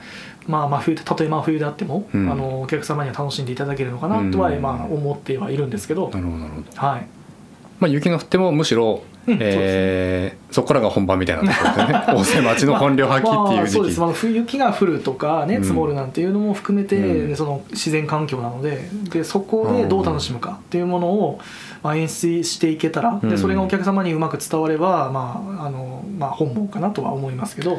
今あのーはい。まあ緑じゃないですかそこ山だな当たり前ですけど、えーね。はい、緑があの木々がね、うん、えー、勢いよく生えてる時期なんでそれがえー、秋口になって紅葉が始まって、はい、また色が変わって芝生の色も変わってきますよねあの秋になったら、ね、冬になって雪が降って白くなって、うん、でもあのあそこの黒い建物だけはずっとあの色なんでしょうけども、うん、まあなんか四季当時でやっぱり楽しめる場所であの田舎ってそういう良さありますけど、うん、うん、あそこの環境も季節ごとのなんかねあの良さが多分あるんでしょうね。そうですね、あそこ、うん、とテント張ったり、はい、タープ張ったり、はい、そういうことは割と自由にできる場所なんですか？あ、あのー、まあ、我々が、えー、大津の風をやるにあたっては、うん、一応その福島お世話になり様のスタッフの皆様、あのの方たちの理解を得た上で、はい、一応こういうところまではあの、うん、やっていいですよ OK ですよみたいな、うんうん、じゃそういったあのなんでしょうあの契約というか、うんうん、えー、約束事を交わした上でやってますので、はいはい、まあ、その範囲であればあのなんでしょう好きにできるというかあのレイアウトは自由に一応やらせていただいてはいます。なるほど。はい。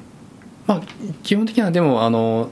時期関係なく10時、うん、16時そうですね。10時16時というのは変わらずですね。はい、なんかあそこオールナイトでやったら いいだろうなってこの間ちょっと帰り際思ったんですけどまあね欲を言えばね。を言うと、ええ、実を言うと。そう蓮沼さんだけではなくあの お客様、来場されたお客様からも結構そういった要望大きくて、えね。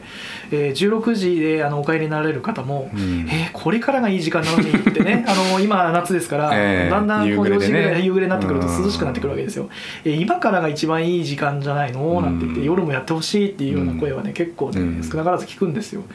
でやはりそういった、ね、声がある限り、うん、我々としてもぜひ答えたいっていうのもありますし、はいはい、まあ、私たち自身も、うん、そのねあのあそこねすごい高台でね、うん、ロケーションもとてもいいので、えー、日が沈んでいって、うん、えー、それこそあの夕暮れ時ですよね、まあ、そういういい雰囲気の中、あのイベントができたらそれは楽しいなと思うんで。何かしらそういうことにつなげるというか、うん、まあ、あの 10, 10, 時16時以外の時間帯で行うようなイベントみたいなものをちょっと今後企画していきたいなと、はい、いうふうには考えてはいます。はい、はい、あんまり言ってしまうと。まあ、希望あまり言ってしまうと、はい、動いてないっていうことはないです。あのはい私もはい。それだけは言えますけど。ですよねっていうですね。はい、みんな考えることは一緒ですよ。ね。はい、そうなんです。なるほどなるほど。はい、楽しみにしてますけど。そうです。ぜひお楽しみに、あのしていただけたらなと思いますけど。なるほど、まあ、いいなあそこで、はい、あの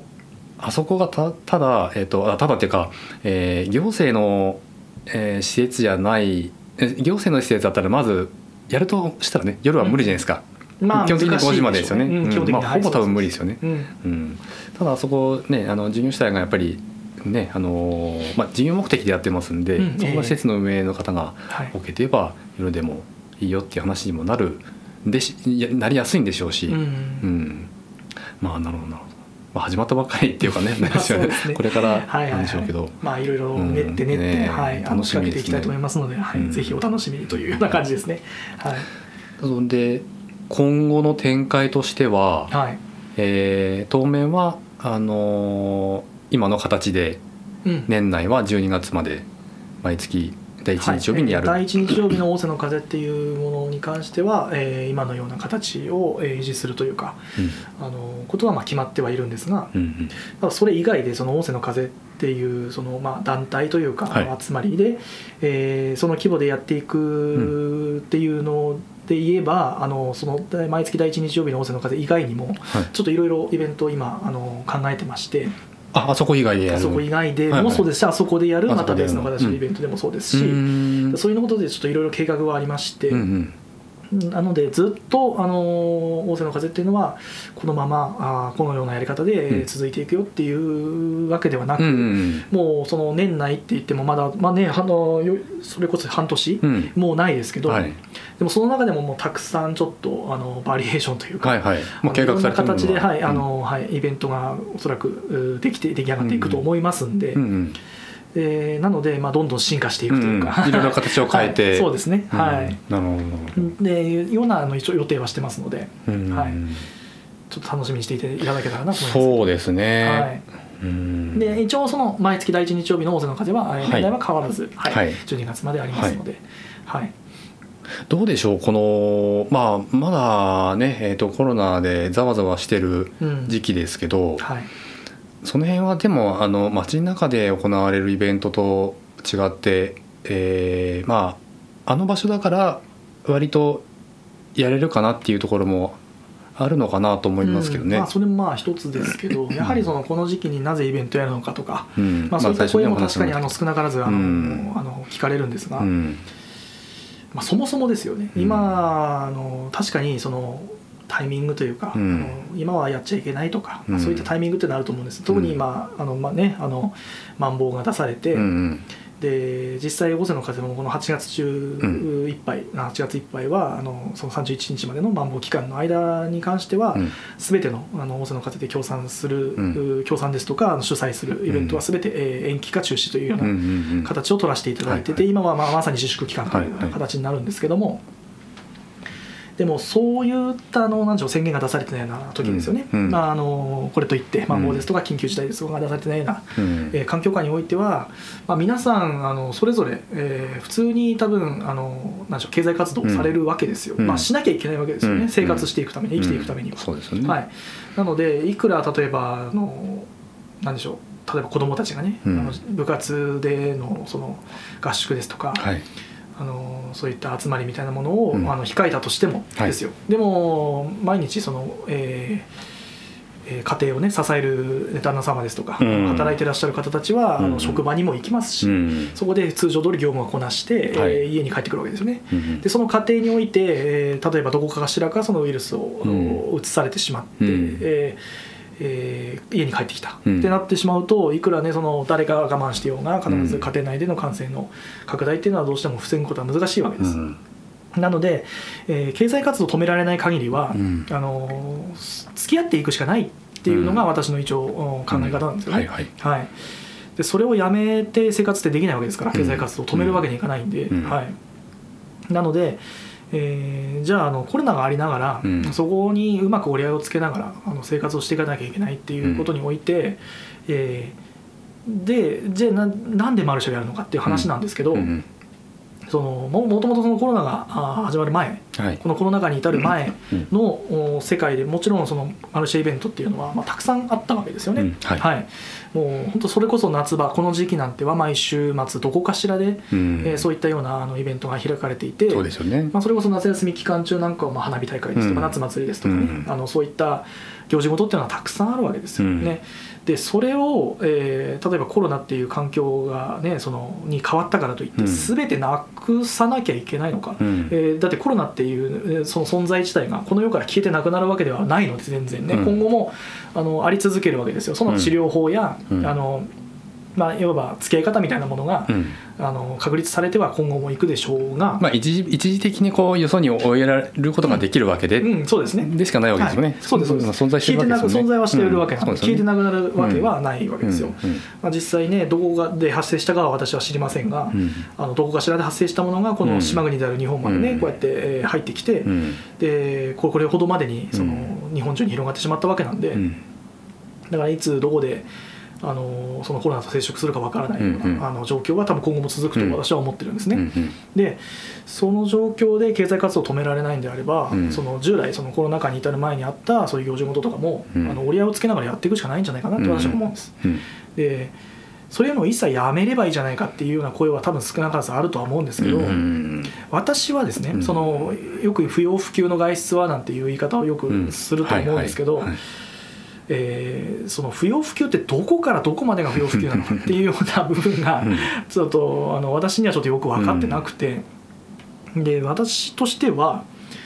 えー、例えばどっかお外に遊びに行っていくとかね、あのそのリフレッシュしレジャーに行くとかね、家族で、あのそういったことそういう行動が不要不急かどうかっていう判断って私ちょっと正直できなくって、あの心身のケアみたいなものも、あのそれって不要なことなのって私は思うんですよ、うん、まあ、私の個人的な見解です、はいはい、あくまでですけど、はい、はい、あのその心身をあの健康に保つ上で、うん、あのそれこそあの蓮沼さんであれば、まあ、ランニングですとか、うん、まあ、そういった、ね、あの方法があるわけじゃないですか。はいはい。ね、私だったらキャンプも行きたいし、うん、ね、そういったあのレジャーを楽しみたいわけですよ。うん、でそれをあのコロナ禍っていうこの環境になったがために全てそれを我慢しなきゃいけないんだ、それをだから不要と捉えればそれは自粛しなきゃいけないんだと思うんですけど、それをやんないで、えー、経済活動はね普通にあの、何もなかった時のようにちゃんとしっかり回して生活しなきゃいけないと。そそれってなかなかのストレスだと思うんですよ私は、うん、うん、私個人的にはちょっとあの我慢うん、いついつかは多分我慢の限界が来るというか。まああの、はい、不要不急っていう表現も、うん、あの致し方ないというか、そういう言い方をするしかないんでしょうけど、そうですね。私ただでも遠藤さんおっしゃる通り、あの楽しむ時間、あの心のケアをする時間、えー、もう絶対的に必要ですよね、うん、ゼロに生きていけないと思うんですよねゼロになったら本当にそれこそ病気になりますよ、っていう話になっちゃいますけど。何のために生きてるのか分かんないですからね、うん。はい、そうですよね、うん、でもあのその経済活動も制限が強いられる、うん。ね、不要不急のあの行動も制限される、うん、で何をすればいいのみたいな話になっちゃうわけじゃないですかね。そうですね、うん。まあまあ、結局その、まあ、本人に委ねられてる国民に委ねられてることなんでしょうけど、はい、だったらあの自分が思う、えー、不要不急の、えー、判断基準で、物事は行動はしていいっていう当たり前のことですよねそれはね。そうですね、うん、うん。なんかほらやっぱりいろんな価値観の人がいるんで、うん、えー、なんだみたいな目くを立てる声も聞こえるかもしれないけど、うん、まあ、それはどの環境であってもそうですね、まあ、コロナ以前であってもありますからね、うん、違反する人とか、うん。衝突は少なからずあるんで、まあ、それは徐々に折り合いがついていくものなんでしょうし、一時的にあったとしても。そうですね、うん、だから新しく、えー、もしかしたらあのこのコロナ禍がなかったらえー、今回のイベントもね、うん、なかったのかもしれないっていう考え方もありますよね。うん、そうですね、うん。まあ、分かんないけど、まもう私はなかったかなとは思うんですけど、うん、大瀬の風自体は、おそらくコロナ禍っていう環境が訪れなかったら、うん、我が身に降りかからなかったら、あのなかったとは私は思ってます。うん。あ確かにこのポッドキャストも、あのコロナ禍だから始まったことなんで、まあうん。もう結構大きいですね。やっぱりいろんな、うん、あの考え方のシフトが起きているという方、うん、皆さん経験してると思いますけど、はい、うん。新しい、えー、生活環境に徐々に変わりゆく過程の一つですと。そういうことですよね、うん、このイベントにしても、うん、うん、なんかその行動にしても、うん、ままあ、そしてまたそこで、えーまあ、上がってくる声としては、うん、だとしてもマルシェはダメなんじゃないのって いうような声がねあの出てきたりもするんですよ。やはり人を集めるというような、ね、行為には違いはないので。でも私が思う、えー、そのまあ何でしょうそのマルシェの必要性ですよね、マルシェは必要か不要かっていうところでいうと、私は必要だと思ってて、うん、でそれがマルシェである必要は正直なくってですね、あの何が必要かっていうと、人と人が直接会って顔を合わせて話をするっていうような環境が私は必要だと思ってるんです。はい思います、はい、あのそのねリモートですとか、あのねとにかく何でもかんでもそのいつ家にいながら、あのできるようにみたいなことで、まあ、技術はねそこでね進歩っていうものもあるでしょうけども。私はその人と人のつながりはその画面越しではできない部分、絶対にできないこと成し得ないことっていうのは必ずあると私は思ってて、はい。なのでどこかしらで人と人っていうのはその、えー、直接、えー、顔を合わせて、うん、あのその現場であの同じ時間と環境を共有して、はい、えー、会話をするっていうような、あのことが必ず私は必要だと思ってるんです、うん、お互いの表情を見ながら話すとかね、はい、でそのコロナっていう、えー、環境が訪れてその人と人が会うようというそのその行動自体が悪みたいなね、うん、まあ、そういったあのあのイメージみたいなものが世の中にちょっと、えー、ちょっとなんで溢れてしまったというか。うん。できてきてしまったっていうことに私はちょっと焦りを感じててえーまあ、そうじゃないだろうというふうに私は、あの考えるところがあったわけです。でそこで、うん、えー、マルシェという場所を通じて、うんその人と人が、えー、何でしょう、うん、それこそ赤の他人でも、まあ、友人関係でも家族でもそうですよ、うん、まあ、そういった場所で同じ時間を同じ場所で共有して、うん、えー、ああでもないこうでもないみたいなたわもない話でも何でもいいですけどあの会話をしていただいて、えー、過ごす時間みたいなものをちょっと提案できたらなというふうに私は思ってるんですね。なのでだからちょっと私はマルシェをやりたいと思ったということですね。はい、なんか割とあの話聞いてて思うのが、はい、なんか表現の一つとして捉えてらっしゃるのかなというふうにあの思ったんですけど、うん、その遠藤さんなり、えーと、運営に携わってる、えー、方々が、うん、あの皆さんで意見を出し合って、えーと、一つのなんかそのアウトプットの手法として、うん、えーとマルシェがあの仰せの風が存在する、うん。のかなと。皆さんそれぞれ持ってるノウハウとかえー、知識とか、はい。えー、趣味であの得た情報とか感性とかそういうのを持ち寄って、うん、えー、一つのなんか、まあ、作品かとかわかんないですけどあの、まあその、うん、えあの形にしてる、うん、間違ってはいないと思います。っていう感じなのかなと思いますけどね、はい、何かしら新しいことを始めるっていうことは、あのやはりその始めた人間にとってはその表現の,、あのツールの一つだと私は思うんで、うん、えー、まあ、大瀬の風が私の表現のツールかと言われたら、まあ、それはあながち間違ってはいないかなとは思いますね。はい、まああのいろいろやっぱりこう制限がされる世の中だからなのかもしれないけど、うん、まああの何もしない動かない、うん、何もしない人と会わないっていうのは、まあ、リスクを回避するあの方法としては正しい選択肢なのかもしれないですけども、うんうん、それがずっと続いてあの人の生活が成り立っていくわけはないので、うん、そうですね。エントさんおっしゃった通り人と会わないと物事は進まない、リモートで、えー、済むものは済むけども、うん、えー、便利だから良いのかリスクが回避できるからその方法だけで良いのか、うん、っていうと、えー、私はやっぱりそうとは思わないし、うん、うん、やっぱりまあ個人的にはやっぱ人とこうやって会って喋って、えー、まあ人の熱量を感じられるのってやっぱりモニター越しではできない、ね、得れないものってやっぱりあるんで、うん、うん。まあ、現場に行くとか、うん、そうですね、うん、なんかご飯食べに行くのでもね、うん、えー、イベントに遊びに行くのでも、やっぱり。えー、YouTube で人が飯を食ってる動画を見て 何が面白いのかなと僕は思うんですけど。例えばですよ。例えばで、はいはいはい、あのえーオンラインの、えー、クラブイベントを モニター越しで見て何が楽しいのかなとか、うん、割とそういうふうに思っちゃうんですけどやっぱりねなんかその表現表現する方法がある、うん、もしくは表現したいことがあるんであればあやんないともったいないなとはうん、そうですね。それはやめるべきではないですよね、ね、あのいくら環境がね、どうなろうとですけど、はい。創作活動とかね、うん、いやそれこそ不要不急のまあ不要不急ですよ。あの、うん、思い立ったことをやる、やりたいことをやるっていうのは、うん、うん、全く制限されるべきものじゃない、そうですね。本当にあの一つ誤解しないでいただきたいと思うことは、あの決してその何でしょうその制限も何もせずにね、その特にその、この状況下でその対策も何もせずに、うん、あのイベントをやってるわけでは全くないのでしっかりその、できる限りの、ね対策をした上で、まあ、その大瀬町という場所で始めたということもまずその一つでありますし、はいはい。えー、街中みたいなね、そのちょっとスペースのが限られた、あのちょっと密閉されたような室内でもなく、ああやって、えー、風通しのいい、えー、芝生の広場でね、あのスペースを十分に確保した上で、うん、えーまあ、密にならずに、うん、過ごせるそのお客様がくつろぐ環境を整えた上で、うん、お客様をお迎えして、うん、マルシェを開催するっていうようなこともそうですけど、あのまあ、至る所で一応我々にできる限りの、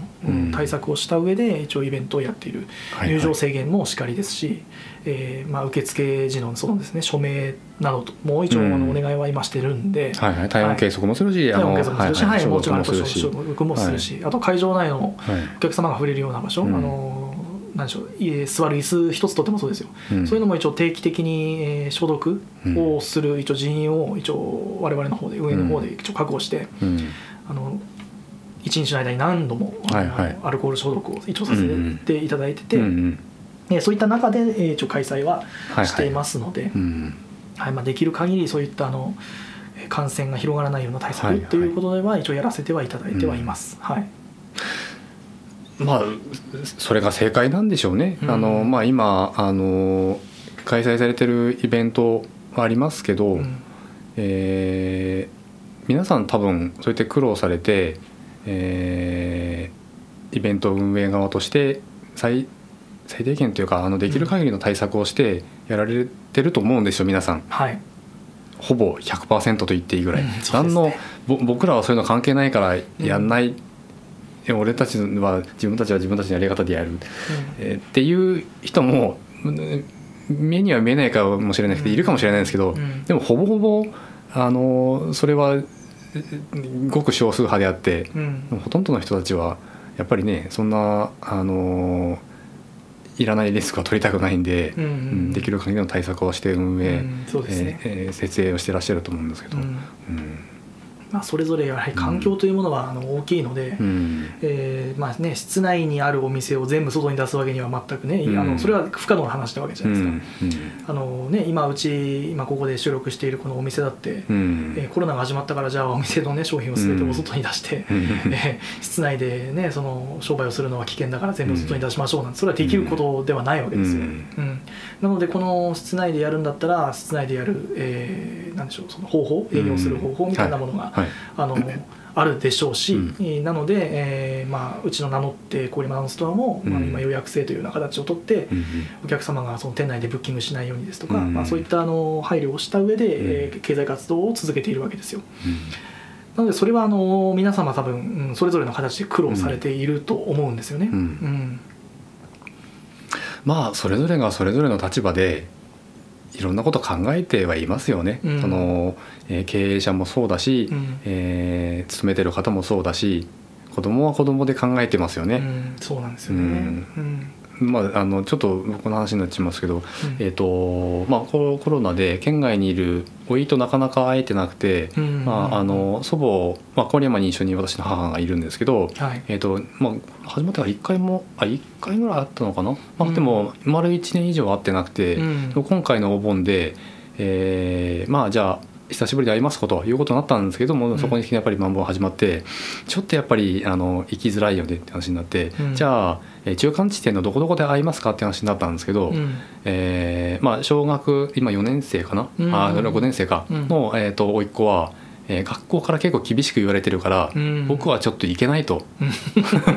お父さんお母さんだけで行ってきてって話になったらしくてだ子供は子供でやっぱり、まあ、部活もやってて部活もえっ、ー、とね県外に、えー、出かけてしまうと2週間ぐらい部活やっちゃいけないとかあるんですって、うん、そうみたいですね、うん、そういうことを、えー、学校からやっぱり言われると、えー、子供はやっぱ素直ですから、うん、うん、友達とも会いたくな会えた会えなくなるっていうことを考えると、うん、えー、まあ祖母おばあちゃんに会えない会いたいけども我慢するという辛い選択をしてる。子供だとそういう辛いね、あのことをしてる強いられてるわけですから、うん、うん、まあ、当然その大人はね皆さんそれぞれがそれぞれの立場でいろいろこの状況での暮らし方とか、うん、うん、生活の仕方を考えてると思いますけど、まあ、ただあのねそういう毎日に割ともう疲弊してきてるところもありますんで、うん、ちょっとそのたまにやっぱりそうですね、まあ、うまく爆発しない範囲でね、ね、うん、生活はしていかなきゃなとは思いますけどね、うん、本当に、うん、そういう意味ではあの仰せの風は、あのすごく、えー、人と人との距離いい感じの距離感もあって、うん、えー、野外で、うん、えー、ゆったりと時間を楽しめる、えー、美味しいものも食べれて。いい時間を過ごせるイベントだと思う。そうですね、息抜きの場所として。ぜひあの今後も、えー、楽しみにしていますので、はい。えー、いろいろあのお誘いいただければ全然あの遊びに行きたい方なんで、はいはい、野外のイベント大好きなんで、はい、うん、よかったらこのラジオの収録なんかもそのイベント会場とかでトークショーとか、ね、あそうですね、はい、あやらせていただきたいですね、うん、それも面白いですよね,、うん。あねこのラジオを聞くシチュエーションというのは人それぞれだと思いますけど、はいはい。まあ、私自身こういうあの会話のやり取り人と人の会話のやり取りみたいなものを、うん。えー、あのその聞くっていうの結構好きなので、うん。うん、あのね、その方がどういうふうな考え方をしているのかとか、うん、あなんかこういう考えの方もいらっしゃるのかってね、うん、あの感じながらそういった会話を聞くっていうのは私も大好きでラジオよく聞くんですけども、うんうん、だからそれこそその会場の BGM 代わりみたいな感じで、うん、えー、もう、ね、マイクで覚醒した上で、はいはい、その会場内に一応我々の会話を流しながら、あいいですね、ね、公開その収録みたいな形でやっても面白いのかなと私は思うんで。確かに確かに、はい。もうぜひぜひ。ぜひお願いします。あのぜひやりましょうそういうこと。あのちなみに今日の、えー、収録したポッドキャストは、えー、まあお盆の入りお盆そもそもお盆中ぐらいにはリリースすると思うんで、はい、えー、まあもしよろしければ次の9月の開催時に流していただけたり、はい。まあ、もしくはあのそこで収録を持たさせてもらったり、はい、いろいろ、えー、あのあいいですいいです、えー、私としては全然、えー、あの大歓迎です。はいはい、はいちょっと面白いことを ぜひやれたらいいなと思いますいやいや本当にあの聞いてる方たちもね、うん、こんな感じで「え今それってこれってあれで台本でしょ?」なんて多分思う方もいるとは思うんですけど全然あの物事が始まることってこれ結構こういう感じなんですね、えー、まあ、そうですよね、うん、そうなんですよ、うんうんうん、いいねってお互いがいいね、うんうん、いいねってなったら、もう、うん、じゃあやろうかっていうような感じですよね、結局は、はい、そうなんですよね。まあ、これもやはりこうやって実際人と会わないと起きない状況ですからね。新しいことが生まれないっていうのはそう,、そういうことですよね、そういうところで生きていきたいなと思うな やっぱり自分は、ね、早くそうですよ。何もねその気を使わずにね、こういうことがね自由にいろんなところででできるようになればいいな。まあもともとそれが普通だったはずなんですけどね,、まあ、ね、うん、まあ、そこにオンラインのメリットも入ってきたんですけど、まあ、割とその逆転してしまって、うん、うん、あのオフラインの、えー、環境があ排除されてしまってるというか、うん、まあ、規制されてしまってるっていうのは、えー、本末転倒って言ったらちょっと違うかもしれないけど。そうですね。ね、うん、なんでしょうね。当たり前にあった時はね全然そのありがたみに気づかなかったけど、うん、あのいざなくなってしまったらねその、ああこんなにもうね、えー、当たり前昔当たり前だったことができないってこんなに辛いことなんだっていうふうなのは多分皆さん多分、えー、感じてらっしゃると思うんですけどね。またそのえーと、当日のイベントの出展されてる方々もね、うん、あの皆さんそれはそれで考えてらっしゃること日々あるでしょうから、うん。はい、そういう方々にね当日ちょっとその、えー、公開収録とかやるんであれば、ちょっと出ていただいてお話聞いたりとかっていうことも、うん、あ面白いですね。出店者さんたちもね、うん、ぜひぜひこういうふうな、うん、あの会話に混ざっていただいて。10分ごとぐらいにタイムテーブルで、はい、はいはいはいはい。あ面白いと思いますよ。それいいですね。生放送ずっと流れ続けるっていう。収録して後で聞けますよっていう、えーあ面白い面白い、ぜひやりましょうそれ、えー、いいですね。はいね、それこそあの会場になっています。あの福島大瀬ワイナリーのねスタッフの方とかにも、あそうですね。ぜひねあのインタビューなどなね、みたいな感じでそこの方々にもお話伺いたいですね。え。ー、せっかくあの場所にね皆さん足を運んでいただいたわけですから、ここがどういう場所でそうですよね。こういうことしてるところですよっていうのをねぜひね知っていただきたいと私も思いますんで、ねあのぜひぜひその企画はね前向きにちょっと温めていきましょう、はい そうですね。ちょっと詰めていきたいです、ね、よかったはいよろしくお願いします。はいさあ、えー、というわけで、えー、はい、割といい時間になりましたが、はい、あの本当にね、うん、単位ない雑談でちょっと終わってしまっていやいやいやいやあのど。うですか？あのーうん、あれかな、えー、ちゃんとご紹介できる形になったかなと思いますけど、はい、お話しされたいことって大体お話できました？まあそうですね、まあ、あのまずは、まあ、ままずはあの遊びに来てくださいっていう方だと思うんですけど、そのぜひあの毎月第一日曜日に、あの福島お世話になりで、はえ開催しておりますマルシェイベントですね。あの、えー、チルアウトマーケット大瀬の風に、はい、まあいいな今このお話ねあの我々2人の話を聞いて、はい、えー、いいな行ってみたいなって思った方は、はい。まあ、ぜひ足を運んでいただけたらなと思うんですけども、はい、まあ、ただちょっとねあのなかなか状況下もね、あの難しい部分もありますので、うん、ちょっと入場制限なんかでね当日会場に来られた方にはちょっとご不便を強いるような、うん、あのケースもちょっと出てきてしまうかなと思うんですけども、はいはい、あのまあ、ぜひぜひそこでちょっと。あの行ってみたいと思った方は一度足を運んでいただけたらね、ね。うん、嬉しいなと思いますんで、うん、よろしくお願いいたします。仰せの風でお会いしましょうという 感じで、ね、はい、はい、あの SNS ですとインスタグラムですとか、はい、まあ公式サイトなんかもありますので、まあちょっと覗いてみていただければまあこんな感じなのかななんてちょっと、はい、あの感じていただけるのかなと思いますので。えっと仰せの風とローマ字表記でこれなんか語源がえー、語源というか、ええ、そもそもあ、まあ、誰かに会う誰かと会う、そうですね、どちらかというと意中の相手と、うん、そう男女と会うみたいな。人目を避けてそうですね。こう会うみたいな、はい、そういったイメージが、あのまあ、世間一般的、うん、そうですね、福島県内の方たちは皆さん仰せというね、うん、あの言葉ワードを聞けば地名、まあ、仰せ、うん、地名、あの仰せ町ねっていうふうなのは皆さんね、分かっていただけるかなと思いますけど、まあ、それ以外の方にとってはあの仰せというその、えー、言葉は、まあ、そういった意味合い、ね、まあ、割と色っぽい意味合いの言葉ですね。まあいい言葉だなと思いますけど、私は素敵な言葉、捉え方によってはとても素敵な言葉だと思いますし、はい。なんですかねその語源ちょっと後であの興味湧いたんで調べてみようかなと思いますけど あの大瀬町大瀬川、えー、あ流域あれ？えーと、阿武隈川水系の大瀬川ですよね、うん、大瀬川の大瀬から取った大瀬町ですもんねもちろんね、うん、そうですもちろんもちろん、うん、ああなんか由来ちょっと調べてみたくなりましたけど そうですね歴史自体は長いですからね。ね朝霞疎水っていうのが、ね、朝霞ね。ね城から、ね、引かれて、うん。うんうん、でそれを中心にあのなんでしょう水田がね広がって、うんうん、農業が盛んになって、うん、というような歴史がね、ねありますから、あの郡山を潤す、はいはい。えー、町だったわけですよね。はいはい。うん。うん、あのあちょっとなんかあの今頃ですけどあそこの六号県道六号線沿い、うんうん、その大瀬ワイナリーがある、はい、えー、施設がある県道沿いって結構あのいい食べ物屋さんもあってあの近くに蕎麦屋さん。蕎麦、うんうん、屋さんっていう名前の蕎麦屋さんが 美味しい蕎麦屋さんがあったり、ね。えー、砂糖とバニラとというケーキ屋さんがあったり美味しいジェラート屋さんがあったり、はい。えー、いろいろ楽しめる施設はあの家族連れとかね、うん、友達と遊びに行く先としても、うん、あの温泉が安石温泉太田屋さんっていういい温泉があったり、まあ、あとは最近あの話出ましたけど近くに大瀬公園っていう公園があるから、まあ、子供さんとあの家族連れで出かけられるし、まあ、キャンプ場もある、えー、朝香山という